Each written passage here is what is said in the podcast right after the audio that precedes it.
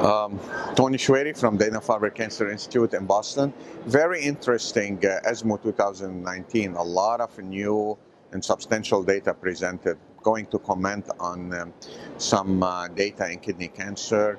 Um, two drugs, somewhat novel targets, glutaminase inhibitor in a randomized study of everolimus plus CB839 versus everolimus alone as a proof of principle. The combination was safe and resulted in a statistically significant uh, uh, progression-free survival advantage over everolimus again, suggesting that this compound should be um, tried in other uh, studies as a proof of concept.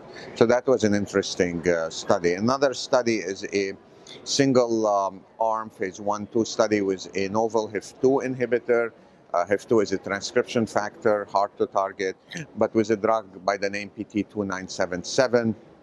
And in a heavily refractory population where the median number of prior therapy was three, the drug resulted in a favorable safety uh, profile, but with a response rate uh, of 24%. Uh, um, so this is uh, also very interesting and hopefully uh, it will be taken uh, to the next level in future uh, studies.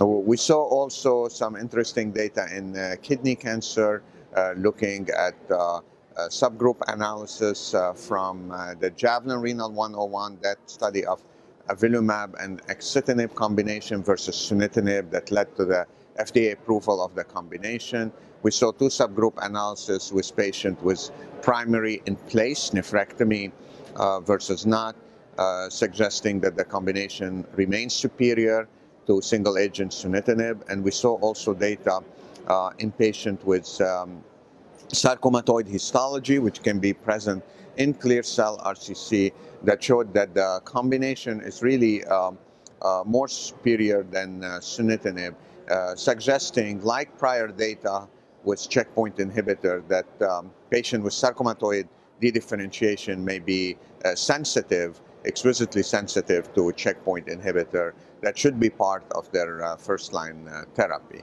Um, and this study also had uh, some baseline tissue based uh, biomarker uh, to suggest why sarcomatoid histology actually um, may be um, a tumor that is responsive to immunotherapy and showed some aggressive molecular uh, features too, which you know were already known in some parts. So exciting ESMO 2019 and uh, looking forward also to the manuscript and to reading more about this meeting.